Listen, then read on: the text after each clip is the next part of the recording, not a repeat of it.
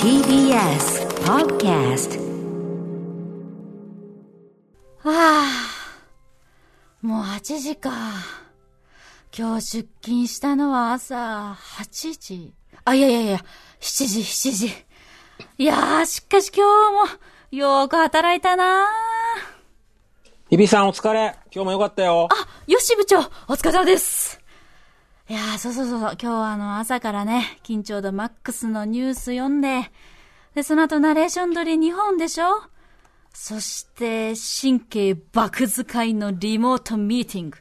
この後に、もう脱いでは来て、脱いでは来てってもう何回繰り返すんだってくらいの体力勝負な衣装合わせ。で、締めは明日の仕事の映像チェック。ああ、もうくったくたです。ああ、お腹空いたな。そういえば今日のランチ、サンドイッチ一切れしか食べてないじゃん。よしもう帰る私帰るぞああ、でももう足がむくんでヒールもきついです。はあ、でもね、明日は久しぶりの完全オフ。一日頑張った分、今夜はしこたまビールを飲んでやるんだお疲れ自分でも、私の本番はここからなんだから。えーっとね、えーっとね、ワイヤレスイヤホンどこ行ったかな？あーあったあったあった。はい、充電もフルフル満タン。はい、右装着よし、左よし。そう、右からつけるのが私のルールなんちゃって。お疲れ様でした。あ、いつもの警備員さん、今日もご苦労様です。お疲れ様でした。ウィーン。ああ、今日ちょっと肌寒いな。この赤坂駅へまっすぐと続くおよそ80メートルの道。そう。これは私のランウェイ。私だけのランウェイウェイヒールのビートに高鳴る鼓動、この最高の気持ちを高めてくれる代表曲は、もう、これっきゃないウェイウェイ。ウェイウェイ。ウェイウェイ。はい、ということで、さあね、始まってしまいました。皆さん、この気分お分かりいただけただろうか。分かってほしい。ね、今夜はこんな雰囲気の特集をお送り進めしていきます。リスナー投稿企画、春の大学、共学、洋楽、マイ・ウェイ・ウェイ。代表曲リクエスト祭りいやー、大変な噂方もう。やっちまいましたよ。えー4月20日水曜日時刻は今8時3分です。TBS ラジオキーステーションにお送りしているアフターシックスジャンクションパーソナリティは私ライムスター歌丸です。そして、はい、水曜パートナー TBS アナウンサーの日々真央子です。お疲れ様でしたありがとうございます、はゲミさん。さあ、ここからはですね、聞けば世界の見え方がちょっと変わるといいなな特集コーナー、ビヨンドザカルチャーです。ということで冒頭、真央子シアターで、吉部長としても登場。TBS ラジオジェーンスー生活アウトル、金曜ボイスログの選曲魔としてもおなじみ、音楽ジャーナリストの高橋義明さんも一緒にお送りしていきます。よしくんよろしくお願いします。はい、こんばんは。よろしくお願いいたしまありす。はい。がとうございます。いきなりね、すごい対策から入りましたよね。これ、日比さんの自作なんですよね。そうですね。私が、まあ、その、原案。で、脚本、脚色は、あの、小川さんです。ああゆママですあゆママ、はい。小川、あゆママはい、小川。脚色はいははい。ということで、だから、まあ、でも日比さんの仕事で疲れ切った帰り道、はい。あの、まあ、私のランウェイこと、その赤坂駅までのあのね、はい。この屋根のついたこの道そこに乗せての BGM、BTS、ダイナマイト。ダイナマイトダイナマイト。疲れた時は、ダイナマイト。ダイナマイトそれですからね。ということで、はい。まあこれもだからその大学教学洋楽って言ってますけど、その気分を上げていく、浮ついた気分を演出するという意味で、ありですよという例として挙げさせていただきました。とうございます。ということで改めて今回の企画の経緯から説明していきましょう。はい。まずはなぜ高橋義明さん、吉部長に参加してもらっているのかというと、2019年5月29日水曜日の月間ミュージックコメンタリー出演の際に起こった奇跡の瞬間に、吉君やっぱり立ち会われたということですね。立ち会っちゃいましたね。はい。というここれどういう場面だったんですか？これは。これ私から説明しましょうか。はい。あ、お願いします。はい。えー2019年5月29日、水曜日の月間ミュージックコメンタリー、えー、カーリー、カーリー・レイ・ジェプセンのニューアルバムが発売されたタイミングで、Call Me Baby が、えー BGM で流れたと。はいえーそしたら日比さんの記憶のパンドラの箱が開いてしまった。そうなんですよね、当時。ファーっと。日比さんがなんか、うわーみたいな、うわファーファーみたいなこと言い出して。本当に心の奥が痒くなりつつうんも、ファーっとこう思い出しちゃったんですよね。これこれはその日比さんどういう時期の記憶だったんですか？もうまさに大学1年生だっったと思います、当時。あの、ですから、まあ、大学入学をしてですね、まあ、あの、英米文学科ということもありまして、英語勉強するぞなんて、はい。まあ、ちょっと、気合が空回りしてた時に、コールミーメイビーがすごく流行ってたんです、当時。あでも、コールミーメビってそのね、ね電話番号をか教えてよなんつってね、あなたがきっとかけてくれるわねなんて、まあ結構上付きソング、ええ。あの、ごめんなさい、お好きな方がいたらごめんなさい。ええ。上付きソングだったので、自分の気持ちの上付きとリンクをしまして、当時大変あの、聴いておっいや、いいじゃないですか、た曲だったわけですね。だって、まあずっとね、まあ、ある意味、こう、女子校でずっとね。そうですね。それこそ、こう、まあ、ずっと青春でね、演劇とか打ち込んできたけども、ということで、急にこ楽しかったけれう、ども。楽しかったけど、急に青がれ、パーン。外向きにパーン。ね、マンネリ感であったり、こう、閉塞感みたいなものを長年こう感じていた中で、うんうん。いよいよ大人に近づけるんだっていうこの4月のタイミングでしたので、そうだし、そこにやっぱり文、英米文学も入って、ええ。だからもう英語ですよね。英語、ゆえにもう洋楽ですよね。洋楽、で、教楽。教楽はい。代表曲ということで、代表曲っていうのはこれ2020年3月23日水曜、えー大学洋楽、教楽洋楽なんてね、まあ、ずっと言ってた中で、あのーちょうどアブリブル・ラビーンのね、特集というのをよしくやった時に、ポップバンクク特集ですね。ポップバンク特集。あの、はい。あ、アブリブル・ラビーンも代表曲。あの、確かに世代がちょっとずれてはいるんですけれども、 Hey Hey You You とこの、あまあ、アブリル・ラビーンさんっていう存在そのものがですね、ちょっともう私の中での洋楽感っていうか。要するにずっとこう中高時代に仰ぎ見てたお姉さん、いそうですずれ私もああいう弾け方するんだわというような、はい。それの象徴としてのアビル、アブリル・ラビーン、そうなんヘイヘイユーユですよ。ー。ですので、まあ、代表曲という位置に、あの、位置づけて、ヘイヘイユーって言ってます。ガールフレンドですね。あ、そうです。ガールフレンドです。ねタイトルはね。はい代表曲っていうと、大学、教学、洋楽っていうシーンがあるみたいな。大学、まああるんだよね。だだからまさに、まさに今日は大学教学洋楽シーンの、あの、ええ皆さんにとっての代表曲をかけていただく。あそういうことになってるわけです。そうなんです。はい。ということで、今夜の企画、要約しますと、えー入学、あるいは入社、まあ、転勤、配置外でも結構です。新しい環境に身を置いた時に感じる喜びや胸の高まり、そして、ウェイウェイという上付きで聴いてしまう曲。つまり、リスナーさんご自身のマイウェイ、はいマイランウェイウェイ。まあ、ランウェイを歩くようにね、あの、ええ常に歩くべきだと私心がけてますけど、えーマイウェイウェイ、マイランウェイウェイな代表曲、上付いちゃう時ような時の話を、えーエピソードとともに曲を聴いていこうと、そういうことになっております。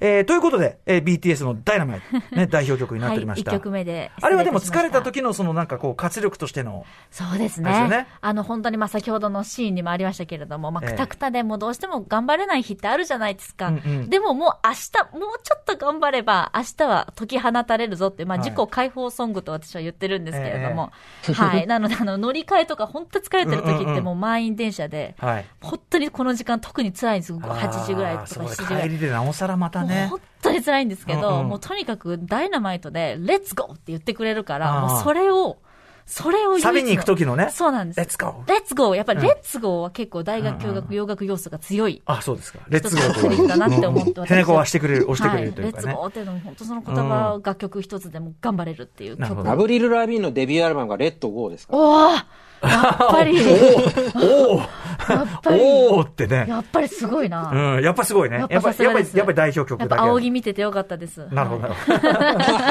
ということで、はいあの、別に大学じゃなくてもいいし。あの、いわゆる、いわゆるこう、なんていうかな、大人数でウェイウェイみたいな、こう、お酒ワイワイみたいな、そういう意そ味ではなくて、ないんですね。自分の中のですよそうね。なんです。あくまでハートの中のウェイですからね。えージェットコースター乗ってるかのように気持ちがぐっと下がっていたとしても、ガーッとこう何か一つ上げてくれる？自分を上げてくれる曲という意味で言えばよしだし、はいもちろん驚愕である必要もないし、洋楽ですらなくてもいいえ。ーはい、そうです。もう何でもいいで J-POP、す。J-POP であっても心は大学教学洋楽よ、それは。うんあんじゃん、この J-POP、今まで聞いてたのじゃない、ちょっと背伸びした何かみたいなニュアンスがあればさ、うん。ね、いろいろありじゃないですか。よし君はそういうの、ね、後ほどあるのかな？そういうエピソード。もう当然ありますね。当然、あ当然、はいあ、そうですか。うんあなたね、その憧れっていう師匠っていうんで、要するにさ、あの、人、人のというかさ、存在しない浮ついた話を想像してうひゃうひゃ言うっていうさ、そういう遊びを長年してきたじゃないですか。そこに単まあそう、単でそういうきてきたじゃない妄想にはおのずとやっぱ音楽もついてきますから。そういう、うん。いや、だからさ、それ妄想じゃないですか。それ自分の話はあるんですか、あなた。自分。まあ、あるっちゃあるかな。微妙なところです。まあ、後で話しますけど。ああ、わかりました。い楽しみにしております。はい、という、でね、リス、これ、よよろしく驚くべきことにでもこの企画ね、はいあの、はいめちゃくちゃメール来たんですよ。で、しかも、あの、リスナーの理解度めっちゃ高いって話。あすごいコンセプトは分かりにくいじゃないですか。違うの。あのね、コンバットレックとかもいつも、あ、分かりにくいやろ、この機械ね、とか言ってんだけど、リスナーのが分かってんの、これは。ありがたいです。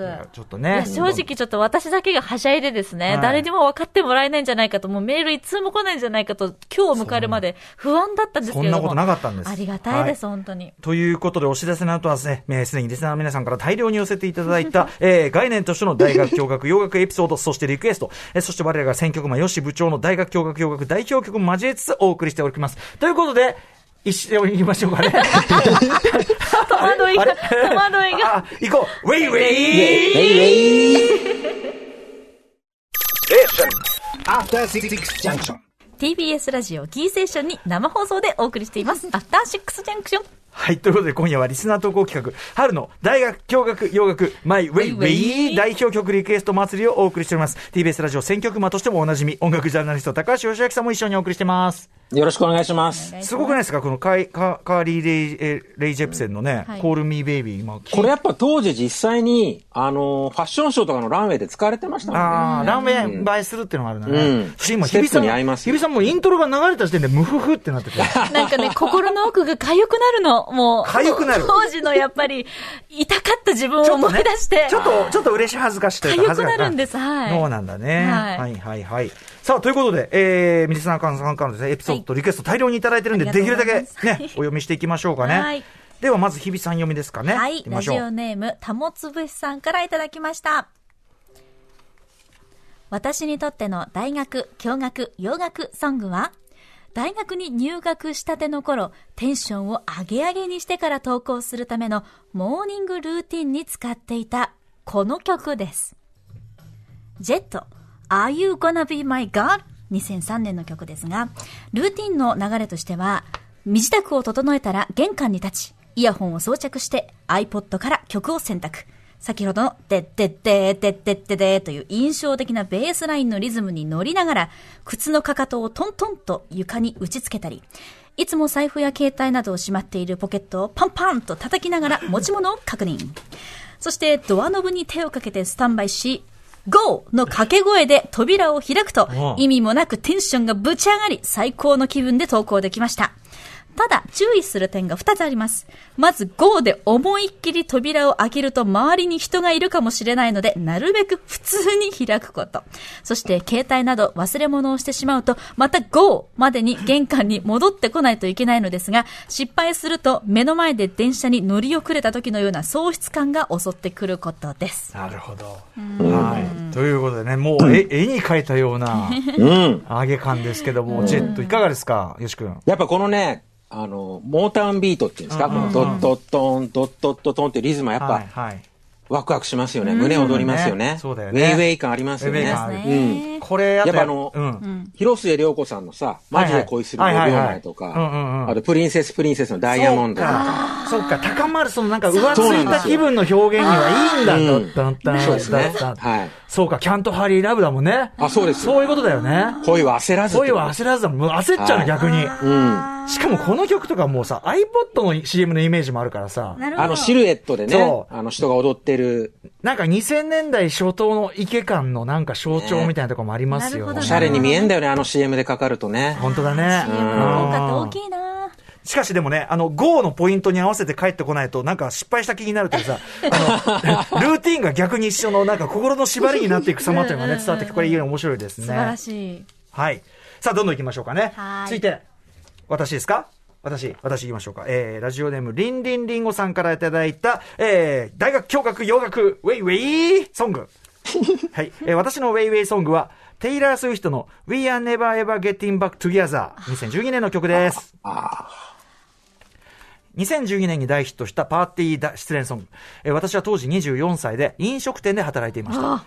お店では契約していた有線をかけていたり、テレビで MTV などをかけていたのですが、この曲はよくかかっていました。以前の、えー渡辺翔さんの特集でかかっていたニッキー・ミナージュのスターシップスもよくかかっていたように思いわます。かります。夜遅くまで働いて、スタッフと居酒屋に飲みに行くこともありましたが、一人でクラブに行くのが私の楽しみでした。夜の1時、2時、遅いと3時まで働いてからのクラブ活動、大変だね。フロアのテンションについていきたいし、シラフでは踊り狂えないので、駆けつけ一杯のジンロックからのビールが私のルーティン。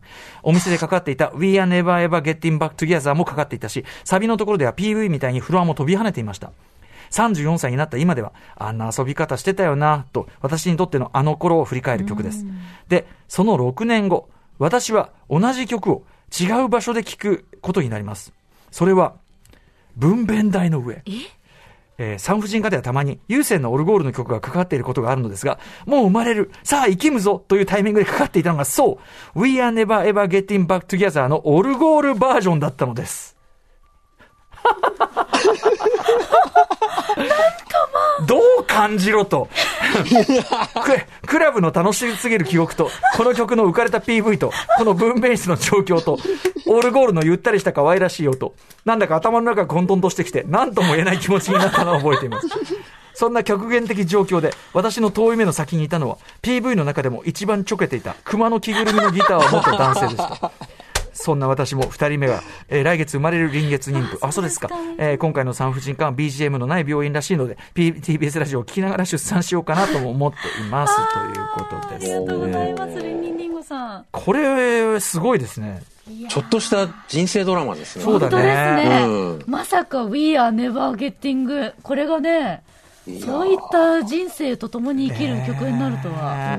おこれもでも大学、教学、洋楽の代表曲なんじゃああ、ないですか？もうありがとうございます。まさにでございます。まうんうんこれあのですね、ですからテラスハウス。ああ、そっか、そっ影か。響というのも大きかったですね、当時はね。はいはいはいはいはいはいはいね、でもこんなみんなふざけた格好して踊ったりしてね。そうですね、ぴょんぴょこぴょんぴょこしながらですね。はいはい。やってましたよ。うじうじした失恋ソングじゃないじゃないですか。戦う失恋ソングというか、明日に踏み出すはい。失恋ソングだから、またグッときますよね、このエピソードって。そうなんですよね。あとこのヘイではだからこそできるっていうところもね、感じてました。あとあとこのさ、オルゴールアレンジバージョンがさ、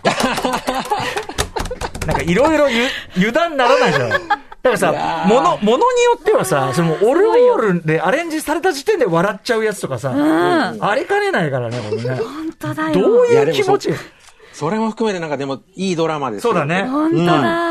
ということで、あの、素二人目のね、ご出産ね、ご無事にね。はい。本当に、この、ちょけてるクマ、ぜひ皆さん、あの、PV 見たことない方、ぜひ見ていただきたいです。まさに大学、教学、洋楽、代表者って言ってもいいぐらいちょけてます。代表者はいだいぶちょけて本当に調子乗ってんな、このビデオ。やばいな。る。すごいちょけてるの。全員やばいな。すごいちょけてるの。はい。ということで、ぜひ TBS ラジオを聞きながらね、ご無事に出産されることをお祈りしております。はい。さあ、というと、ここらでですね、えー、吉解説員、吉部長、ね、はい吉くんの、えー、大学教学洋楽エピソードを伺いたいんですけども、なんかありますか、僕の代表曲はですね、えっと、ヤングブラッドのコットンキャンディーっていう2020年の最近の曲なんですけど、あの、2月のアフターシックスジャンクションのあの月間ミュージックコメンタリーのポップパンクリバイバル特集でも紹介した、はい。まあ今のポップパンクをイギリスから盛り上げてるはい、はい。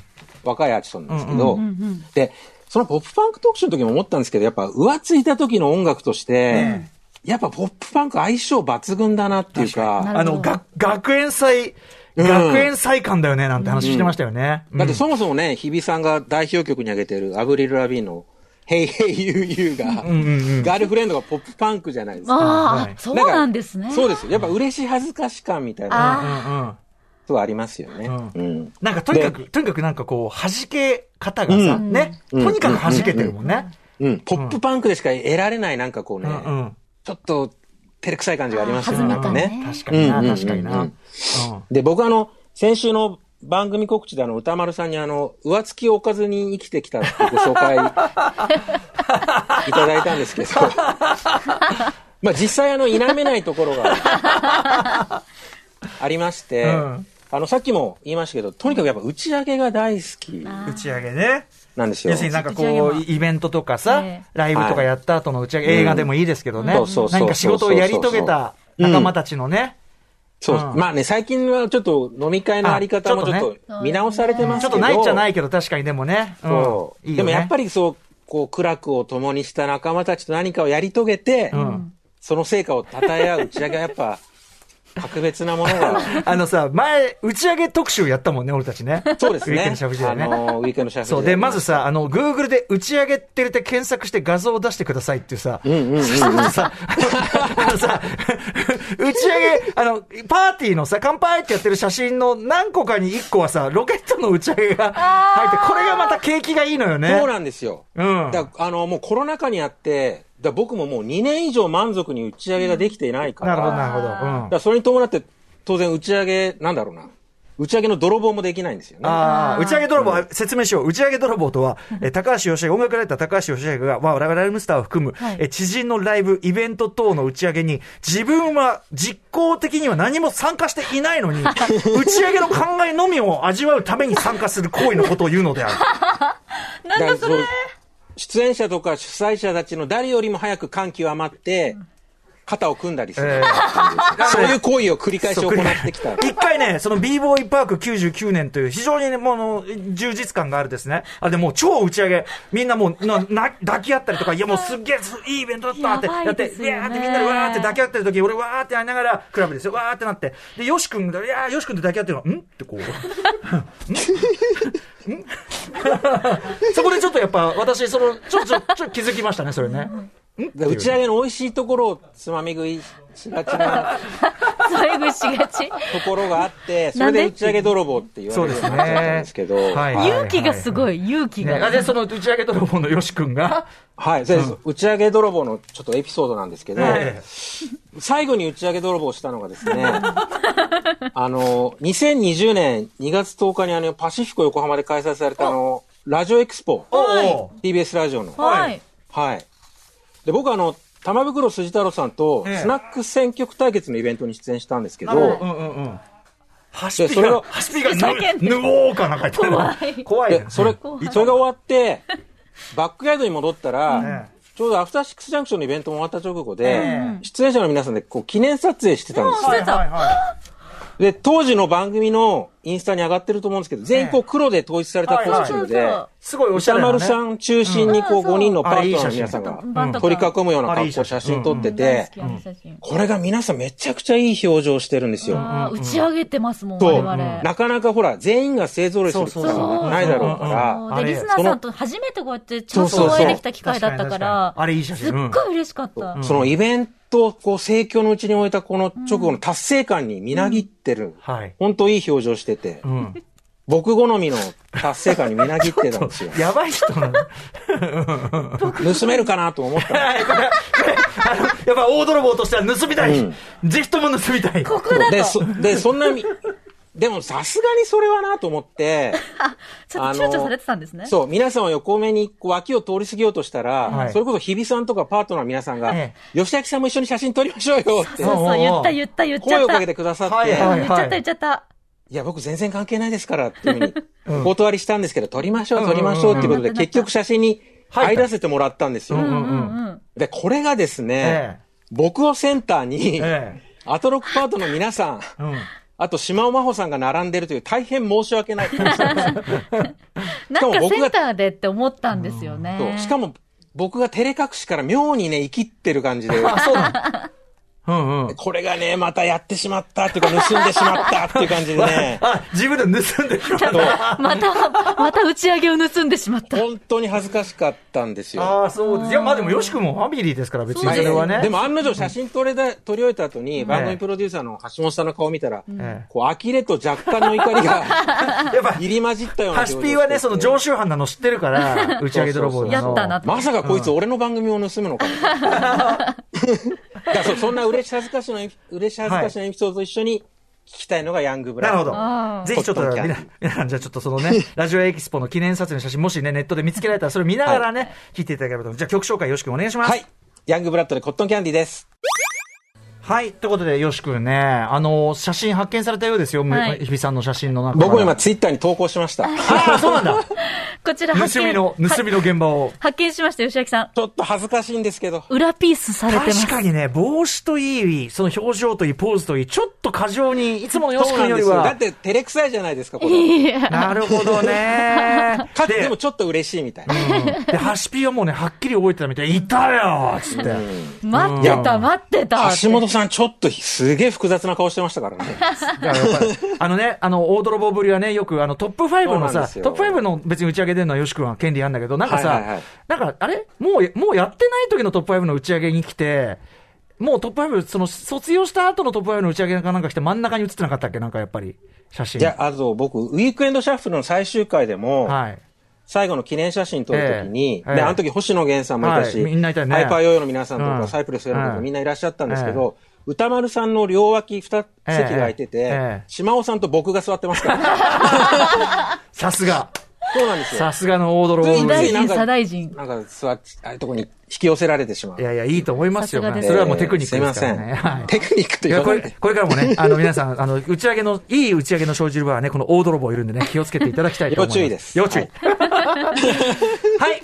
続いてじゃあ行きましょう。はいライリサの方から、これ僕ですね。はいえー、ラジオネーム、シロさんからいただいた、えー、大学教学洋楽マイウェイウェイ曲です。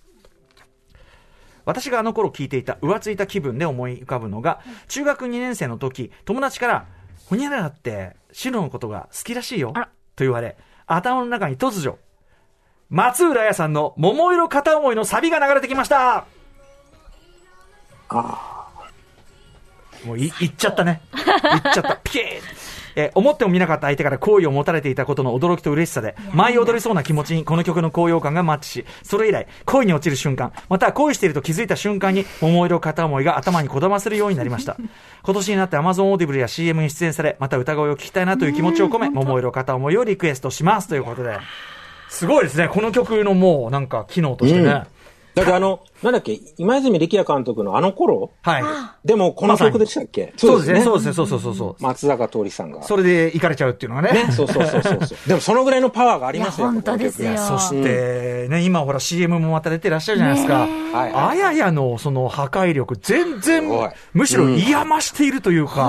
すごい、改めてすごい。ねえ、すごいですよね。あややもすごいしさ、で、ケイタさんなわけだからお相手がさ、すごい、歌のうまさの総量が完全になんかちょっと法律で科学的に取り締まった方がいいレベルじゃないか？っていう。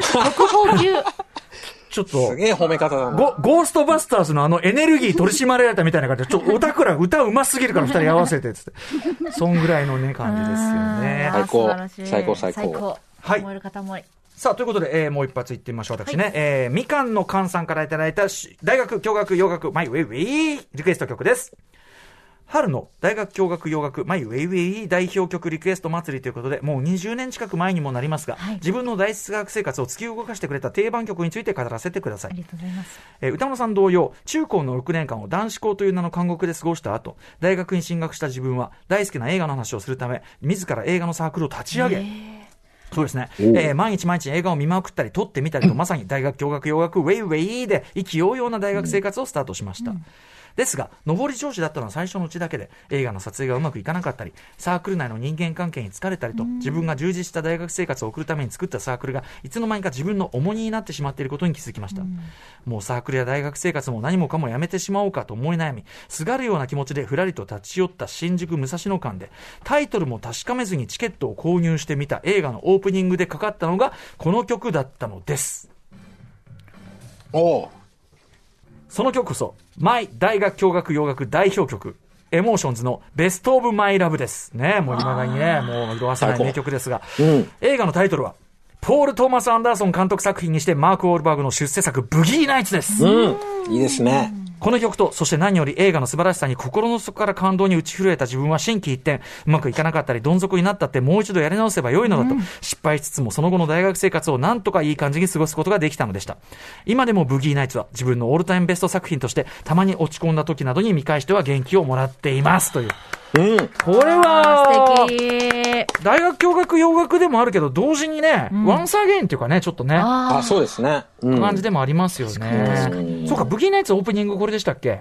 ベストオえブマイラブっと、オープニングかどうか忘れたけど、マーク・オルバーガー、あ、オープニングだったかな？うん。うんうん。ねえ、こんな感じ。でもいいね。うん。エモーションズの、この Best of My Love のビートって、はい。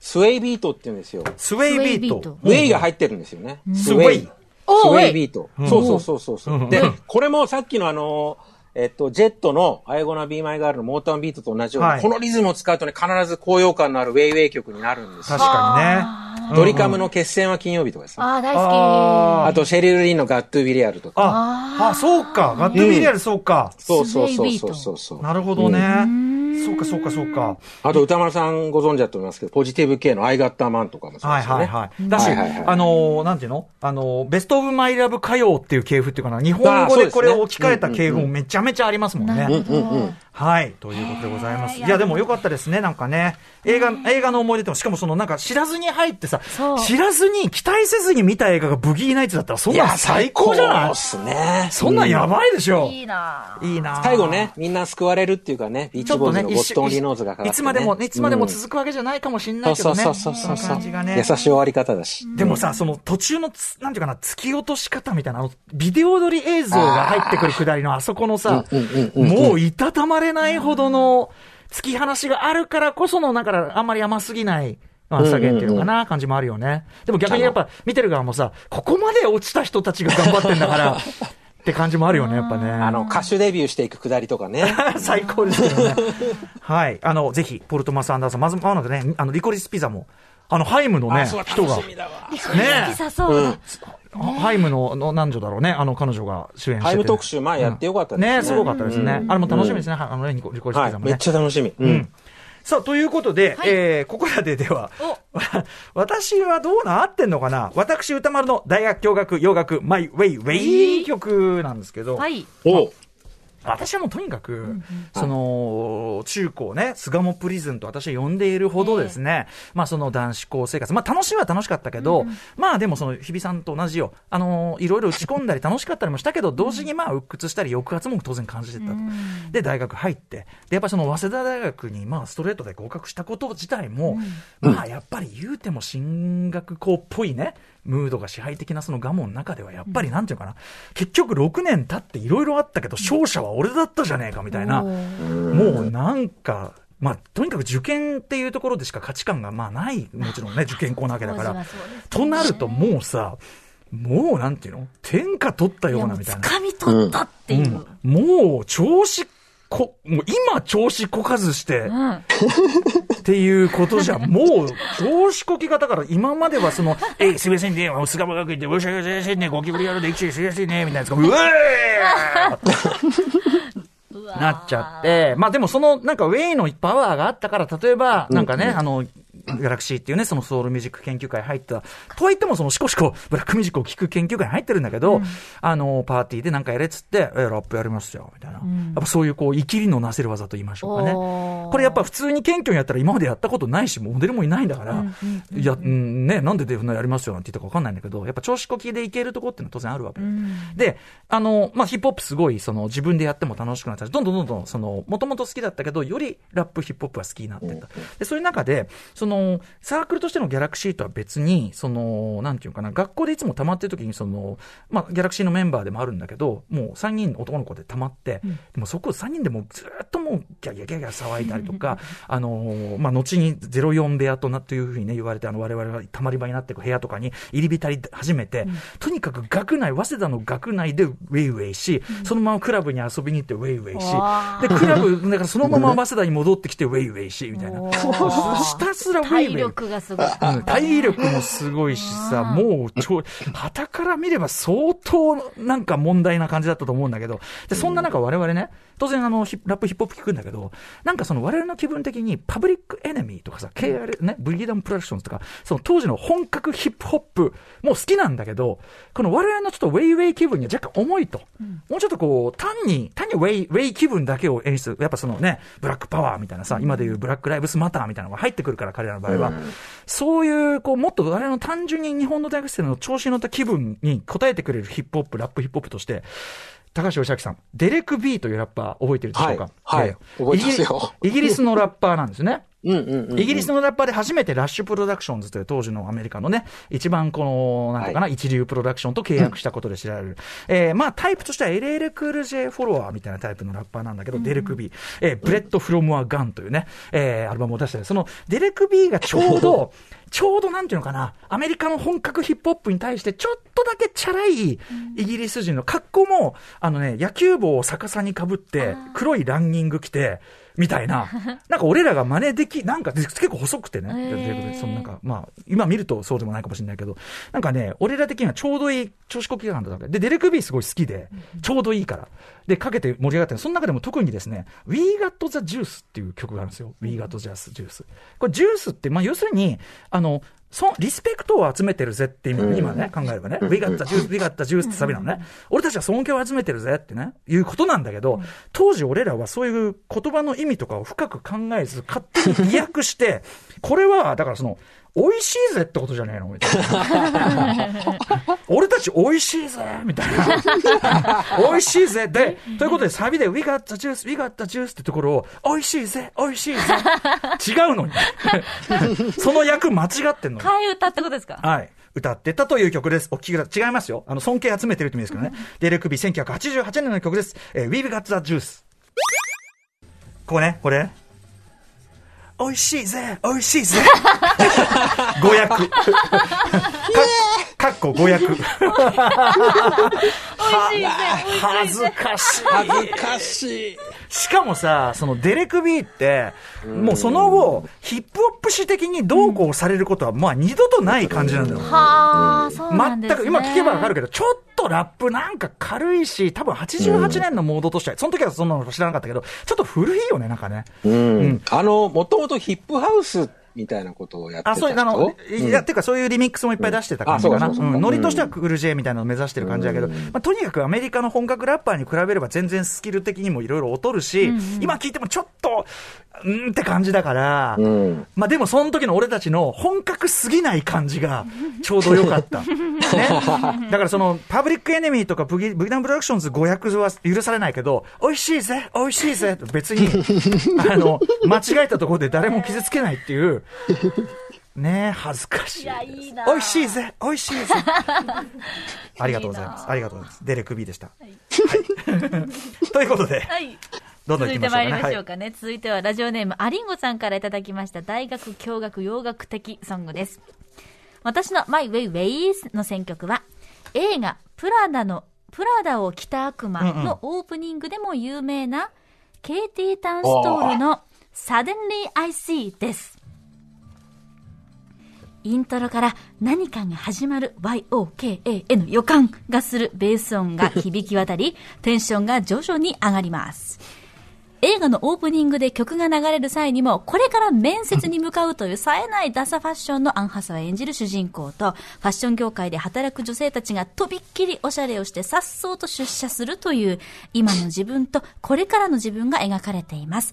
この曲でおしゃれをして出かける自分を演出。曲が BGM となり、意気揚々とカッポすることができます。大学、教学、洋楽、マイウェイウェイの代表曲としてリクエストお願いします。はい。ということで、よし君、おーっつってましたけど、うん。んいや、プラダを着た悪魔の冒頭で流れるんですけど、んもう歴代のラブコメの最高の出来ですよね。うんうん。やっぱ、プラダを着た悪魔がそもそもほら、主人公が、未知のファッション業界に飛び込んでまさに。まさに洋楽、教学、洋楽の瞬間なんだよね。アンハサウェイはそういうことだったのか。まさにでもそういうことよね。はい。洋楽、教学、洋楽とはこの場面なんだよね、ままさにね。うん。で、またアン・ハサウェイがマンハッタンのど真ん中でさ、スタバのカップとか持って走り回ったり、いろんな服を持ってこう駆け回ったりするじゃないですか。やっぱ大荷物を持って都心を走り回るっていうのは憧れますよね。いや、わかります。あの、タクシーの間縫うとかやってみたいもんうんあーやってみたい都会っぽいもん、なんあかん。まり東京でやったら普通に怒られますよ。やばいけど、ニューヨークってこんなんなんかなーって。もう私もこの曲はあの入社したての頃ですね。研修がちょっとやっぱりグダグダしてきて、4月末とか5月頭とかって、特に5月のゴールデンウィーク明けとかってもう気持ちがどうも向かないと時があったんですけどあ、もうね、アンハスウェイになったって気持ちになろうって、もうまさに本当にこうダサいところから頑張って抱えなかなきゃっていう意識があったんで、もうサデンリーアイスめっちゃ聴いてました。うん、入社1年生やはりこれも代表曲。代表曲。大人版代表曲。代表曲。そうね、お仕事、お仕事、お仕事映画だからもあるからね。そうだよね。社会人的。社会人、はい。バはい。ッチリだな。ということで、えー、ここらで日比さんの改めて。すいませんはい大学教学洋楽二ありがとうご目ざいます。で2曲目。は私な、の2、曲目どころじゃないよね。私の2曲目、行かせていただきますもも。っとやってる。大学になんとか入学できた2012年春。受験は正直辛かった。第一志望には入れなかったけど、ようやくこれで大人に近づくことができる。12年間の女子高生活はとっても楽しかった。でも同時にマンネリも閉塞感も感じてた。でも、でも、やっと驚愕になったぞ。驚愕か、どんな生活かなオレンジデイズ的な毎日なのかなしかも大好きな英語だけを学べばいいなんて最高じゃないか。バイトもやるぞ。サークルも頑張るぞ。青学生、やったろでそんな時、私が通学中リピートしていたのがこの曲です。One Direction, Live While We Young. まず冒頭のですね、もう、Hey Girl, I'm waiting on ya ってところでですね、もう私、あの、英米文学科のかぶれておりましたので、waiting on me というふうにですね、意訳をしまして、私を待ってたのかと。うんで、さらに、ここですね。あ、まだですね、もうそのサビで、Let's go crazy, crazy, crazy, till we see the sun. まあ、朝が来るまでクレイジーになっちゃおうとかですね。えー tonight, うん。Let's, あ、ここですね。それから tonight, let's get some and live while we young. ここですね。まあ、楽しんじゃおうよと。だって若いんだもんっていう私的ね、解釈により、意訳、語訳をしておりました。やっぱり語訳は基本ですね。はい、語訳です。ざっくり訳語す。語訳語訳はやっぱり洋楽教学代表曲の基本ですね。私的語訳でございます。はい。もうそうだよねと、大学生楽しむぞと。もう英語部に入りましてですね、英語にかぶれていた私たちは、朝まで遊んだ渋谷のカラオケ館で、人生で初めてできた男女の先輩たちと肩を組んで、この歌詞を叫びながら歌ったりですね。まあ、このミュージックビデオ、だいぶあの、ワンダイレクションの皆さんが楽しそうになんかプール入ったりするんですけれども、ええまあ、夜遅くまで飛び跳ねたり、ふざけたりするのかななんて妄想しておりました。まあ、なかなか痛い大学生ですけれども、あの頃にしかない青すぎる気持ちをこの曲を聴くたびに思い出します。ああ、いいですね。綺麗ないいですね。はい。メール形式です。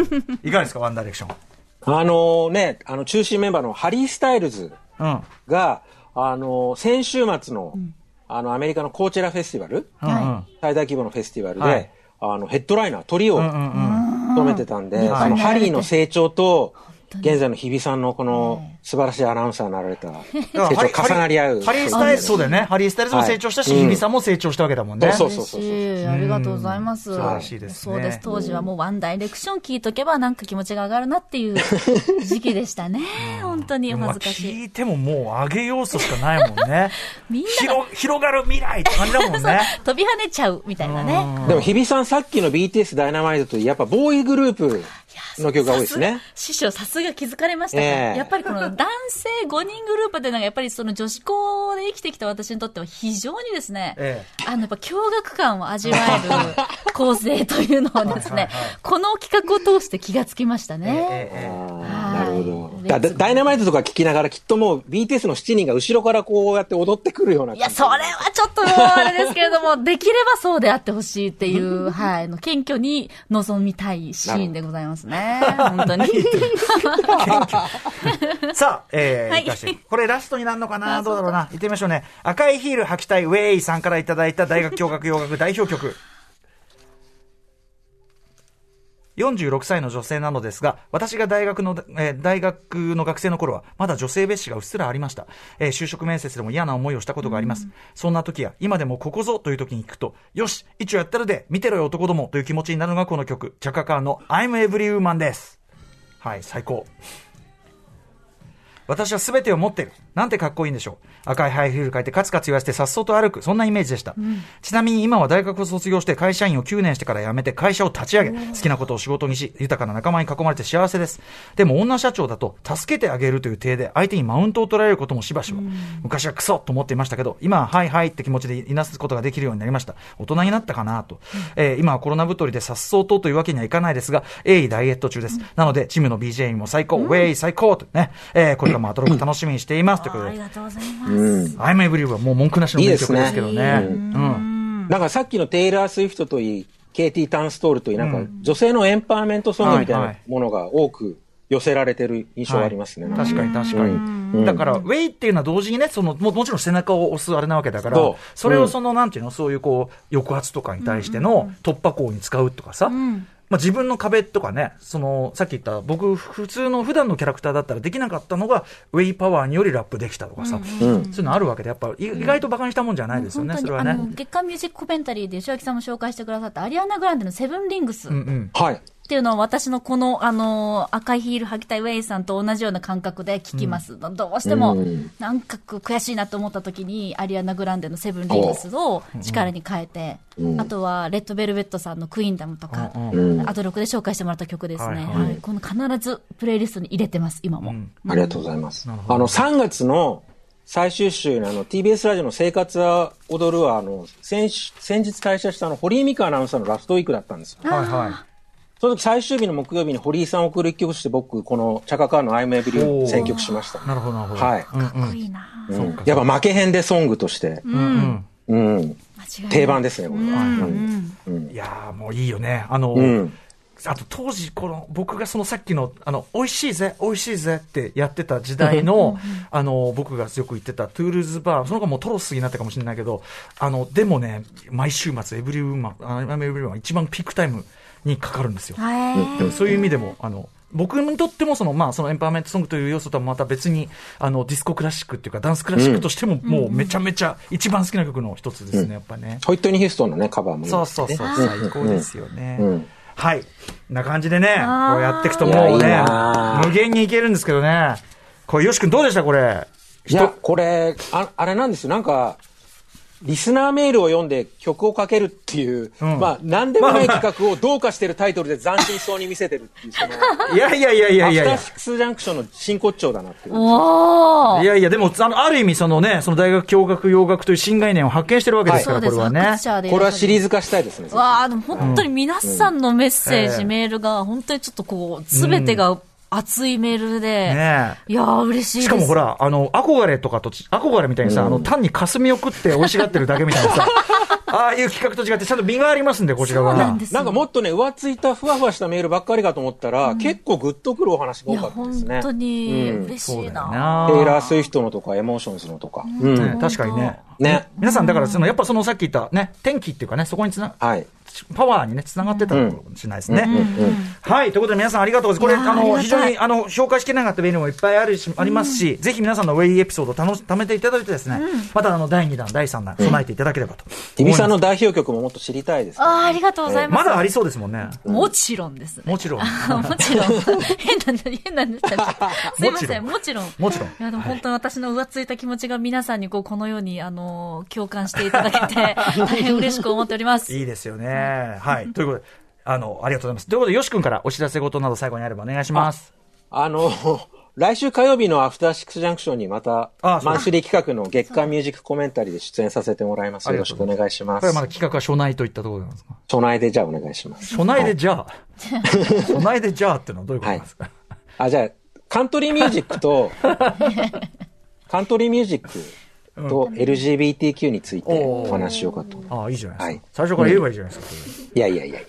何が起こるか分かんないじゃないですか。確かにね。確かに、わかりました。はいはい。まあまあ、あの、予定ということでね。はいあ、でも単純にあの、よろしくお願いしますよし君の特集で間違いない。楽しみにしております。ありがとうございます。ということで、えー以上、リスナー投稿企画、春の大学、よ教学、洋楽代表曲、リクエスト祭りでした。えー高橋義明さん、そして投稿してくださったリスナーの皆さん、ありがとうございました。ありがとうございまありがとうございました。明日のこの時間は街を散歩するように楽しむゲームプレイスタイル、蔵散歩のすめ特集2022年春、えー、倉部さんがシェンム以来の傑作と呼ぶあのゲームについてのお話してくださると思います。ということで、えっ、と、高橋義明さん、はい。特集ありがとうございました。ありがとうございました。あの、先ほど言っていた、えっ、と、ラジオ、あの、あれ、ラジオエクスポでのね、よし君の、あのー打ち上げ泥棒写真、よし君が上げていただいて、アトロクのパートナーの皆さんと。ええなんかなんでも、ツイッター上、あの、続々と、あの、これはギルティであると。そう、さっきツイッターに投稿したらですね、リスナーの皆さんがいろいろコメントつけてくださって、えこれは盗んでる。よく真ん中に入れる。いや、あの、僕から入ったわけじゃないんで、ね。まあ、来なさい、来なさいってね。ねあの、ゲス、うんゲストと写真撮るときにね、真ん中来てくださいみたいな、そういう感覚もあるかもしれないですよね吉。明さんがこう被って、当時被ってた帽子がまたセンターっぽい帽子だったから、よりこう、入る気満々みたいなね。俺俺でも西、寺豪太さんにいただいた帽子なんです。うんあ素敵な俺でもやっぱなんだっけな、なんかのトトップ5の何期かの打ち上げの写真見たら、やっぱね、その、い真ん中にいるべきじゃないタイミングで、よし君が、でーんって座って、写真撮ってるのを見て、相変わらずやってやがるって。やっぱね、あるのよ、毛としては、それはね。でも自然となんか吸い込まれていっちゃうんですよね。自然と、なんか手癖が悪い。上司だみたいな。自然と、でもさ、自然に輪の中心にいるということですもねそうんです、。そうです。あありがとうございます。うんそう解釈していただけると。でも、でもさ、紛れ込みだからさ、逆じゃねえのかなって気もするんだよね。あれお前みたいになってる流れ込みでも別にバックステージパスとか偽造して忍び込んだりしてるわけとかではないんで。まあそこだからその場にいてもおかしくない。はい。いてはおかしくない どういうことなんだ。微妙な立場。打ち上げ特集もやりたいですね、いずれね。はい、またやりましょうか。よろしくお願いします。よろしくありがとうございまました。ありがとうございます。After Six Junction.